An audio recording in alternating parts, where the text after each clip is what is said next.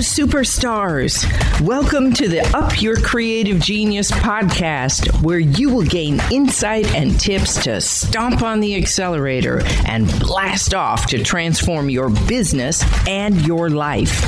I'm your host, Patty Doberwolski, and if this is your first time tuning in, then strap in because this is serious rocket fuel. Each week, I interview fellow creative geniuses to help you learn how easy it is to up your creative genius in any part of your life. Hey, everybody. Oh, my gosh. I have Douglas Ferguson here. This guy is an author, a speaker, master facilitator, and he's the president of Voltage Control. And he's going to tell us what Voltage Control is all about. But let me just say that he helps companies to sustain and scale their innovation through design thinking and synthesis of visuals and creating a fast to fail culture. And I love that fast to fail idea. So we're going to get into that for sure. But he's also the author of a non-obvious guide to magical meetings, which if you don't know about the non-obvious guidebooks, they're really incredible. And so you want to read his magical meeting, reinvent how your team works together. And he's got so much stuff happening that in the show notes, you got to go right away to Voltage Control and see the events that he runs and the trainings that he has and the coffee chat. He's just incredible. So welcome to the show, Douglas. Woo! Hey, wow. Thanks for the warm welcome. And it's good to be here. I'm so excited to talk to fellow facilitators. That's one of my favorite things to do. Yeah, fantastic. I love that you're here. And it was so much fun to read about you and see what you'd been up to. Kind of, you know, I love just going behind the scenes and like is there any dirty laundry in here? I'm looking for, you know, like, is there anything fun in here? It's all fun in there. Your sizzle reel on your website, it's really great and fun to watch. And I was thinking, wow, it's so cool to have you. So tell us a little bit about yourself, would you? Yeah, sure. Born in Virginia to tobacco farmers and, first generation to make it to college, was really into computers from a young age. I was playing around on a Commodore 64 programming and even in high school. First program was to make a Frankenstein out of ASCII characters. So, you know, that was a great use of time, I tell you. So fast forward after school, I got bit by the startup bug pretty early. This was like in the 90s. I was like working for a startup that wanted to be Facebook before MySpace even existed, you know? Needless to say, being early is just as bad as being wrong. And so I learned a lot, you know, through the years of writing code for tech startups and then leading engineers and products people and designers at what it took to build sustainable, highly collaborative teams. Yeah. And I was always really fascinated about the mechanisms by which people bring forth collaboration. I didn't even know the word facilitation, or I'd heard about it, but I kind of conflated it with like moderation, or I wasn't like, is this someone that does negotiations? I wasn't really quite sure, but I was always really fascinated with, you know, whether it was extreme programming or agile or lean and experimenting with these different ways to have better meetings. Yeah. And then fast forward to my last startup, which was, you know, I was kind of done with the startup world. But through that experience, I met the design team at Google Ventures. And team was Jake Knapp, who wrote the book Design Sprints. And so got a lot of people asking me to come and speak on Design Sprints. And so that led to a whole new world opening up around being a thought leader on this stuff. It was interesting because I was able to tap all this other experience I had and this love I had for bringing people together. It was almost like a new lease on life because I realized that, whoa, I can do this for a living. Like I don't have to like do a startup and do this with inside the startup. I can do this for a living. That was really, really pretty incredible. Oh, that's so fantastic. What a great way to describe that. You know, on the podcast about 4 episodes before you, I interviewed Joni Wickham, who was the chief of staff for Mayor Sly James in Kansas City. And she grew up on a tobacco farm too. So just so you know, we got a theme going on here. So for those of you listening, anybody can come from anywhere and really become a game changer. And you really have in this field of facilitation. I think that one of the things that I know to be true about you is that every experience in your meetings is so interactive that people are just having a blast. Even though they're working on hard stuff, they're having so much fun. So tell the listeners, like, if they get dropped into a meeting with you or your team, what will be some of the differentiators between meetings they have been in before? Well, I think one big one is that they'll know why they're there. Before they show up and while they're there, there'll be a very clear understanding of why they're there and how they can contribute. And they're going to be invited to shape the outcome. Someone in our community once said that, diversity is inviting everyone to the dance. Inclusion is inviting someone to dance. And so something that happens in our meetings is that you will be invited to dance. Yeah, that's fantastic. And in that dance, you'll tap into your own piece of the vision, because one of the things you talk about a lot in some of the interviews with you, you talk about how important it is to make a commitment adapting to the environment, to make small incremental change, and know that those small changes add up to big wins when you want to step into your future. So say something about that. For you as a person, how did you decide or learn that small things equal big results eventually? It's interesting. I don't know if I can point to one particular moment where someone said, this is the equation to life, or this is the way things work. But I think that it was just a culmination of a lot of lived experiences where I was always very curious. I was the kind of kid that liked to take things apart and put them back together. And sometimes they didn't quite work the way they worked before. And so I think one of the things maybe that was super pivotal for me, early in my career as a software developer, I got really fixated on what now some folks refer to as the learning loop.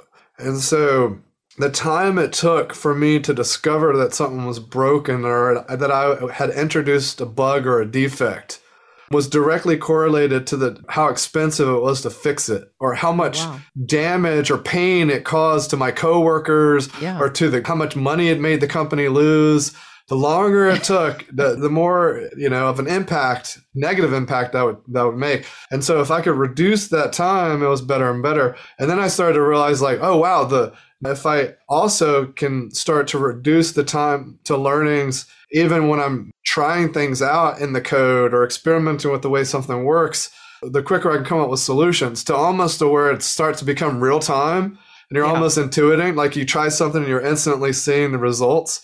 And so I think that led me to this understanding of like, oh, wow, you don't have to have everything figured out at once. You can sort of probe the system and understand, and then probe the system and understand, which like years later, I came to understand from learning about complexity theory that is exactly how you need to operate in a complex environment or complex system, which is where we all find ourselves these days. Yes. And so that's something about getting yourself to test multiple tests at the same time of something.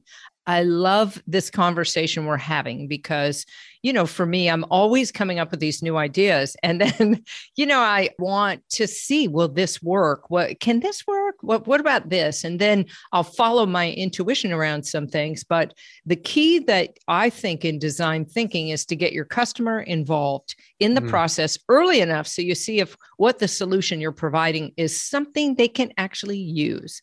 Because, I love that book. It's about your mother or something. I can't remember what the name of it is, but it's all about how we often create things that just our mother will like, because our mother likes anything that we do, right? Most of the time.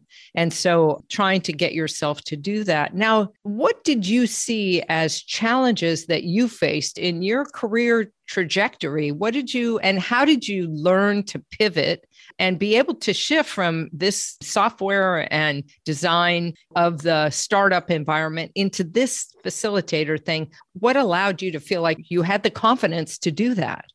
I think surrounding myself with lots of mentors and cheerleaders, like anyone who was willing to tell me that I could do it and help me see blind spots or gaps. You know, I think that really helped. Also, having somewhat anticipated the opportunity, I kind of prepared a little bit, so I had a little bit saved, so I could hunker down and go through a period of growth and building, you know? Yeah. And then I was just kind of strategic around, it was down to basics, you know, even creating a little bit of budget, like what do I need to bring in to even live by the most like economic means necessary.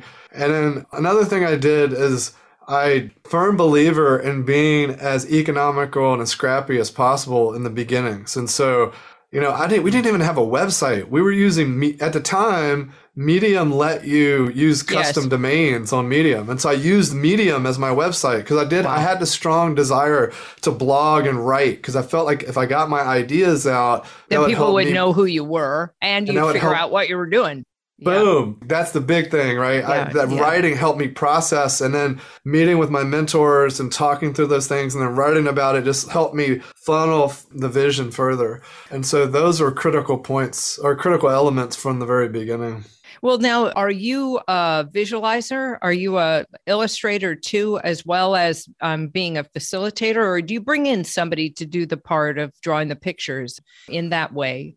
I'm not an illustrator myself, but I will say that I do like to draw and doodle, and I do express myself visually, but I'm not a finessed illustrator. And so anytime that we're working with a client or doing a project where we want to bring that element in, whether that's because we're wanting to have a multi-sensory experience, or, you know, quite often we're having to create polished graphics for the website or for, you know, some kind of like deliverable or whatnot. You know, we have folks on staff and we have contractors that we work with. And, you know, I've got this curse, right, that I have an eye for what I know looks good and is polished and is beautiful. But it takes me forever to get there. And so that's why it's better for me to work with someone else. I know that deficiency in myself, but it's somewhat of a curse, right? Because some people will happily be like, that looks fine. And I'm like, oh, no, that's not good.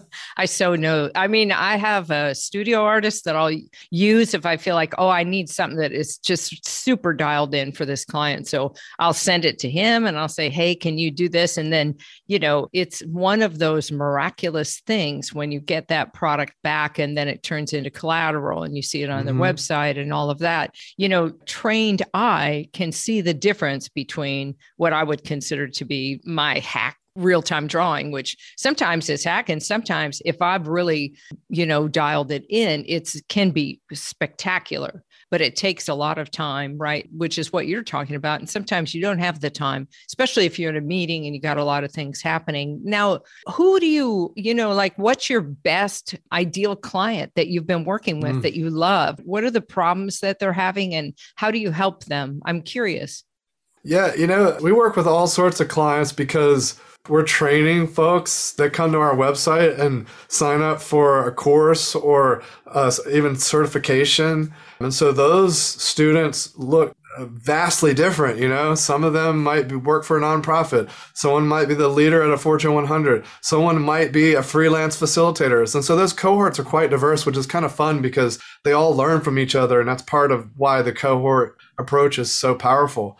But when we're talking about on the private side where I'm facilitating or we're doing like bigger change efforts for clients, you know, I would say the ones that were kind of stuck and really struggling with the change, but they were receptive to change and they were receptive to support and help. And so they sought us out and they said, hey, we know we need help and we're willing to have a guide here. You know, it's like, because oftentimes people want to just go down the river rapids themselves, or they think, oh, if I just rent the equipment, I'm good to go. But some folks realize like, hey, it's going to be helpful to have a guide to navigate these rapids with us.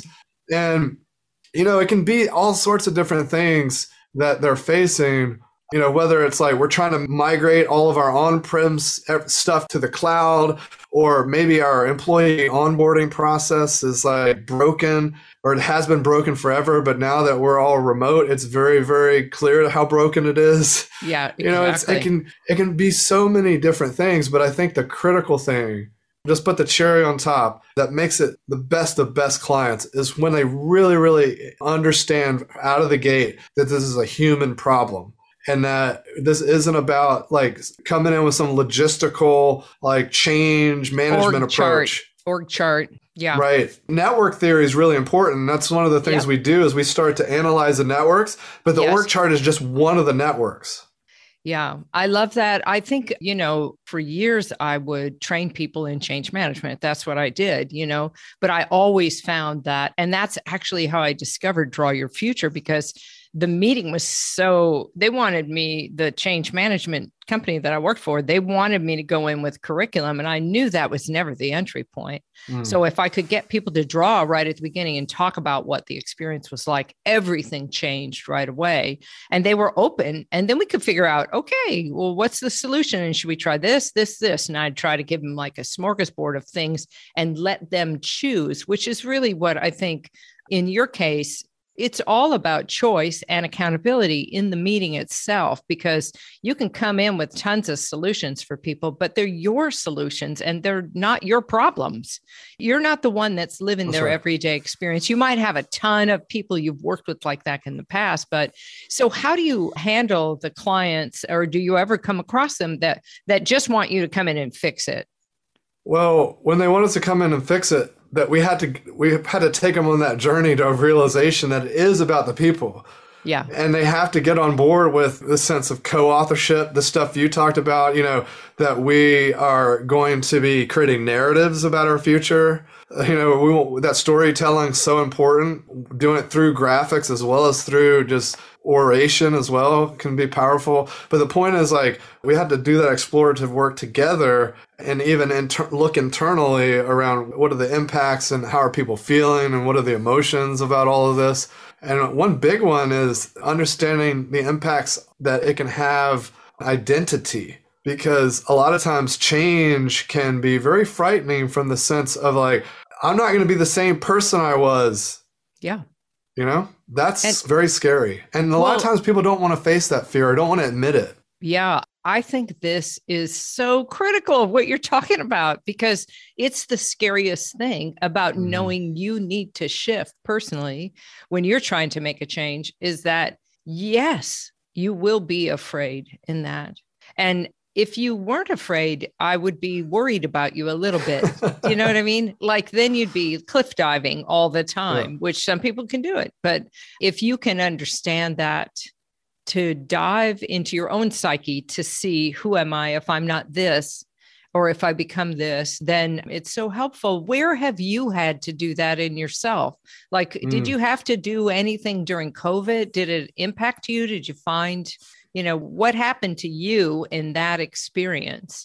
Yes. Throughout the pandemic, we've had a few major shifts. And one of them was just the lockdown and just a lot of the upheaval that happened when so many clients shifted to having to work from home and just the uncertainty of all that.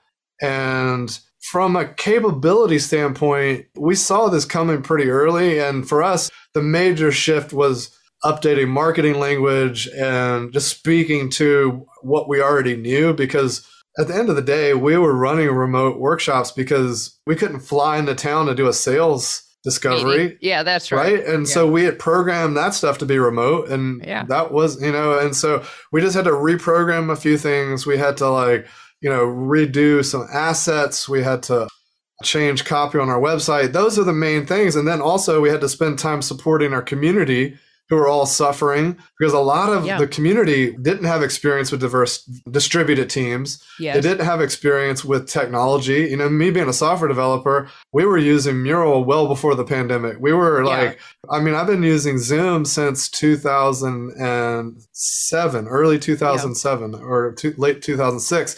And that's just how we operated, you know? And so it wasn't that big of a jump for us, but we had to support the community through that. And so, you know, there was a lot to do. So we were busy, but it wasn't as frightening as some, you know, some people had to really, really reinvent themselves in a major, major way. I would say the thing that was the biggest struggle for us to navigate was when we tragically lost our head of operations to domestic violence last fall. And many folks will know about this because we dedicated our conference to her this year. And we've been doing a lot of work with Safe Alliance, which is an amazing organization here in Austin, Texas. And we're about to launch. And by the time this comes out, it may already be launched, or it might be coming soon after, something called the Safe Pledge, that our work toward creating policies, our own internal HR policies around awareness of domestic violence, how to support discovery and conversations, what to do if we notice certain things that might be concerning, but like, should I do anything? Well, there's training for that sort of stuff. And, and so socializing that and having policies around it. And then we're going to take that pledge public and try to get as many companies on board as possible to embrace these practices and adopt it. Yeah. But Whoa, that's so intense. And so, you know, unfortunately, it's really common. Yes. That's the thing. And sometimes you don't even know how common it is, but when it happens to someone near you, it really hits home. I will do everything I can to promote that. So you just know that you send me that information, I'll send it to all my top clients and get them on board and get in touch with their HR to see if we can't promote that, because there are things you can do, but you need to know how to have the conversation and how to in such a way that the person doesn't feel shamed by it, because the shame will just drive them back. And you know, and another thing that I learned from working with SAFE so far, and I've got tons more to learn, but the thing that really just, if we don't know anything else, the one thing we should know is the time that people are most at risk is when they are confronting, just before or just after they leave. Yes. Because it's all about control. And so when they're about to leave or when they've just left is when their controller is feeling the sense that they've lost control or they're losing control. And that's when they go off the rails, and that's when really bad stuff can happen. Yeah. And so that's something to be very mindful of, and a time to bring in experts and make sure resources are available. Anyway, I think there's lots of ways we can support people that are in situations that, you know, are headed in that direction or worse. And that's kind of where we're at this point, you know, having navigated this for a little while, where it's just like, how can we help the others avoid similar situations? Well, and so much grief around that. I can feel that, you know, just in you talking about it. And I appreciate so much that you're talking about it with the kind of care that you are, because it's really important, especially during this time. And especially we live in Texas, you know, you and I. So it's a bit of a different world. But honestly, if you look anywhere in the world, you'll see pieces of this everywhere in all forms. And so to be alert and awake to what people are experiencing, and then give a safe space for people to actually talk about what is happening and support them.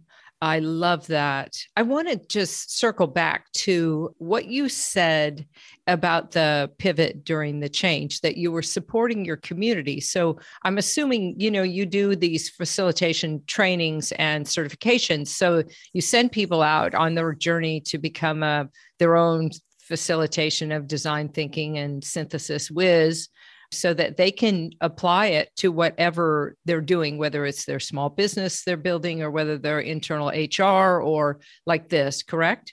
Mm-hmm.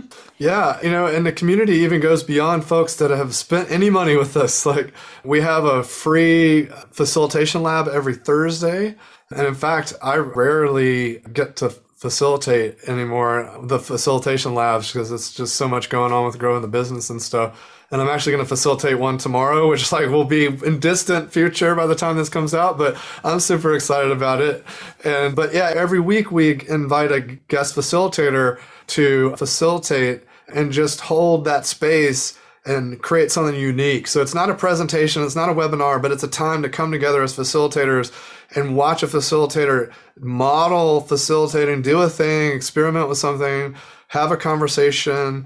And so we do that every week. And then we have a Slack channel that we bring everyone together as well. And so there's open discussions around whatever is on people's minds, et cetera.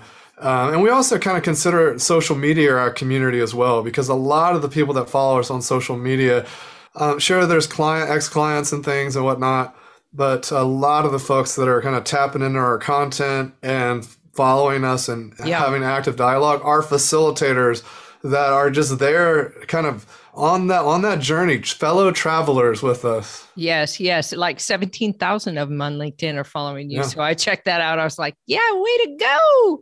And, you know, you have a beautiful...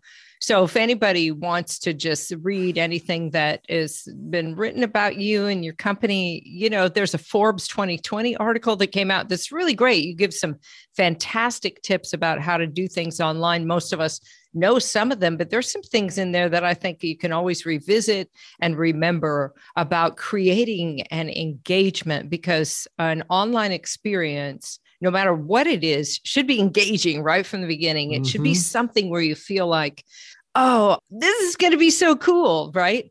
And as we get further and further into doing more of hybrid work like this, the online experiences should be even better. That's what I, you know, want and strive for. It. Like, how can we make it even better that people are calling in, or people are right there just showing up, or that people are doing some theatrical presentation and that they get a wig in a box that arrives, you know, the day before, and a, you know, script that they can use or modify, right, to do some piece of it. Because I think we want to create an environment in which people are just exploding in their brain in a good way with new ideas.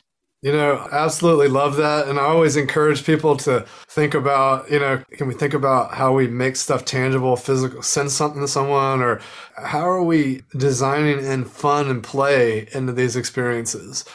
The thing I want to make sure we underscore, though, is that that can be a bit frightening for folks, you know, as far as like if you're a designer of this thing and you're unfamiliar with the stuff and it's like, oh, how do I even start? What do I even do? And I just want to say that if you're looking at it going, well, that sounds great, but I don't even know where to begin. What do I do? This sounds like way over the top for what I'm capable of. Just at least, if you do nothing else, think about the meeting equity. Yeah. So think about everyone that's going to show up. If you're doing a hybrid meeting, how are you making sure that the person that dials in, or the people that dial in, have the same or an equal experience as someone else? You know, if someone is blind, do they have an equal experience as someone else?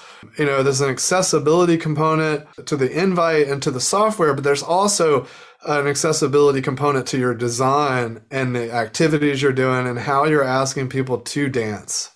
Yes. And I think there's something about understanding the culture too, and really mm-hmm. being respectful of that. So, you know, that you enter into play. I was thinking when I was trained as a therapist, when you would do kid therapy, you knew that you hadn't firmly entered the play accurately if the child stopped playing when you started to play with them.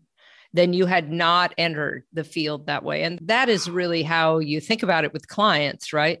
That if they stop playing and they're frozen in fear or frozen in disbelief or whatever, then no, they're not in. And then you have to really push the rock up the hill, Sisyphus, and hope it doesn't fall back down again, right? So I love that. Now, when you just tell me, like, what's just a day for you? What's it look like from start to finish? What do you do in the morning? How do you keep yourself centered and balanced? You know, you have a lot of people that you work with. So how do you stay in tune? Tell me those things. Yeah. You know, some days are different, you know, like different days have some different things scheduled on them, but every day starts off with exercise. I kind of chuckle. I laughed as I started to say it, just because I know some people aren't really into fad diets and things, but I've found that intermittent fasting really works well for me. So I don't eat breakfast. I exercise very hard in the mornings, either with Pilates or boxing. I'm really into hitting the heavy bag. So sweat and in the morning, and then I usually sweat and starvation. That's right. Got to get the S's in.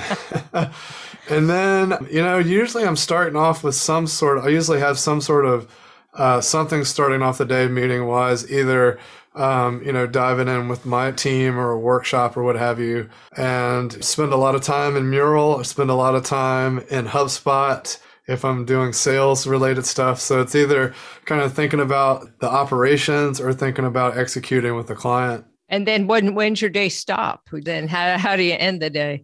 You know, I typically work fairly late. I do take frequent breaks, and my schedule is fairly fluid. I will kind of schedule around my needs or kind of take some serendipity along the way.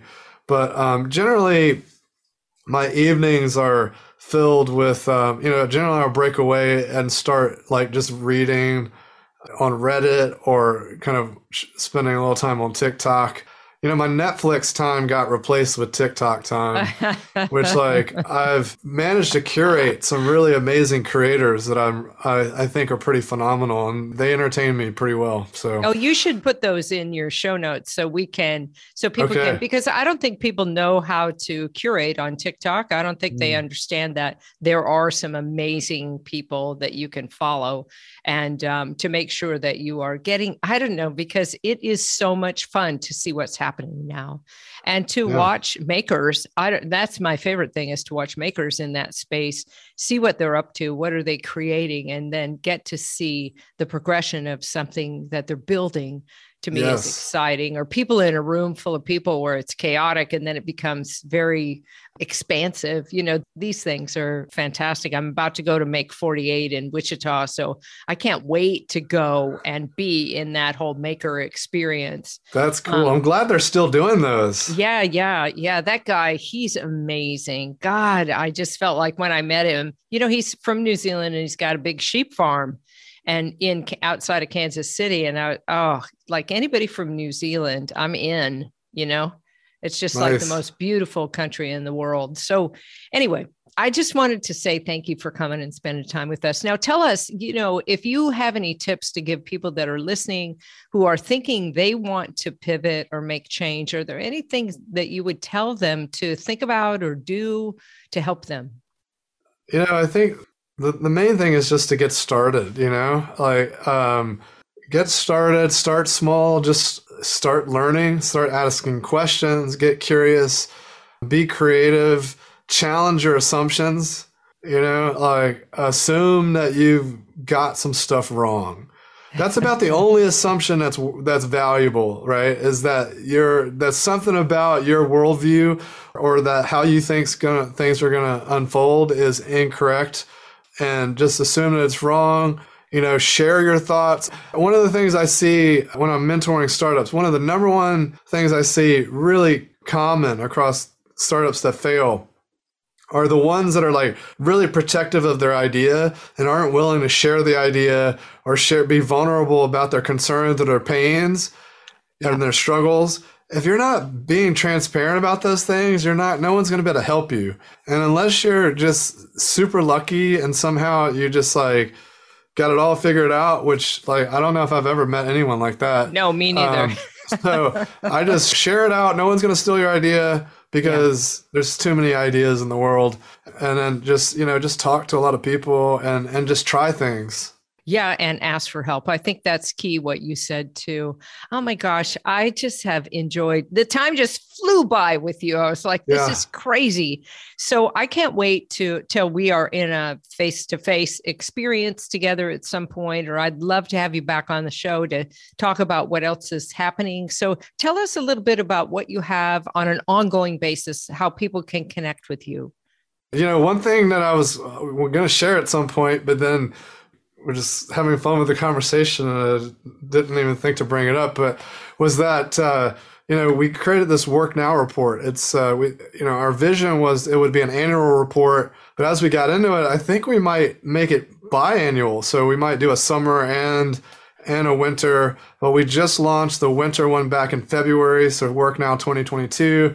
And one of the things I think was really fascinating is out of all the leaders that we surveyed in this research, over 75% of these leaders reported that facilitation played a major role in conducting change within their organization. So, you know, I had a hunch that there is more, it is becoming more common in the perception of, you know, valuable skills and roles within organizations, but to be over 75% was pretty shocking. So that's for all you facilitators out there, we're on the right path and it's getting more and more popular. That's job security. That's job security right there. I love that. That's fantastic. So that's coming out. The Work Now report, the first one came out in February. We're going to be releasing more of them. So check that one out and stay tuned for more. And then we have our weekly facilitation lab. We also have, regular courses and workshops that are available. And we do an annual conference for facilitators every February. So we're going to do that again here in Austin in February of 2023.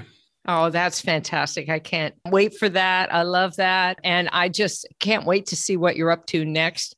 I'll follow in your footsteps and get my non-obvious guide to draw your future finished so I get it out there to people. I love that yours is out there. And I would highly encourage people to connect with him at hello@voltagecontrol.com. It's a great way to just post a question or how can you get involved? Because this is a community you want to be a part of in some way and just keep up with what they're doing because it's really exciting. I'm just so happy to have met you and connected finally. And thank you so much for your time today. It was really amazing. Hey, thank you for having me. And Patty, I really look forward to when we do get together in person. Me too. All right. See you soon. And now everybody, you know the drill. If you like it, please repost this to all of the friends that you have and colleagues so they can learn more about Voltage Control. And until next time, up your creative genius. We mean it, don't we? Thanks so much for listening today. Be sure to DM me on Instagram your feedback or takeaways from today's episode on Up Your Creative Genius. Then join me next week for more rocket fuel. Remember, you are the superstar of your universe, and the world needs what you have to bring. So get busy, get out, and up your creative genius. And no matter where you are in the universe, here's some big love from yours truly, Patty Doberwolski, and the Up Your Creative Genius podcast. That's a wrap.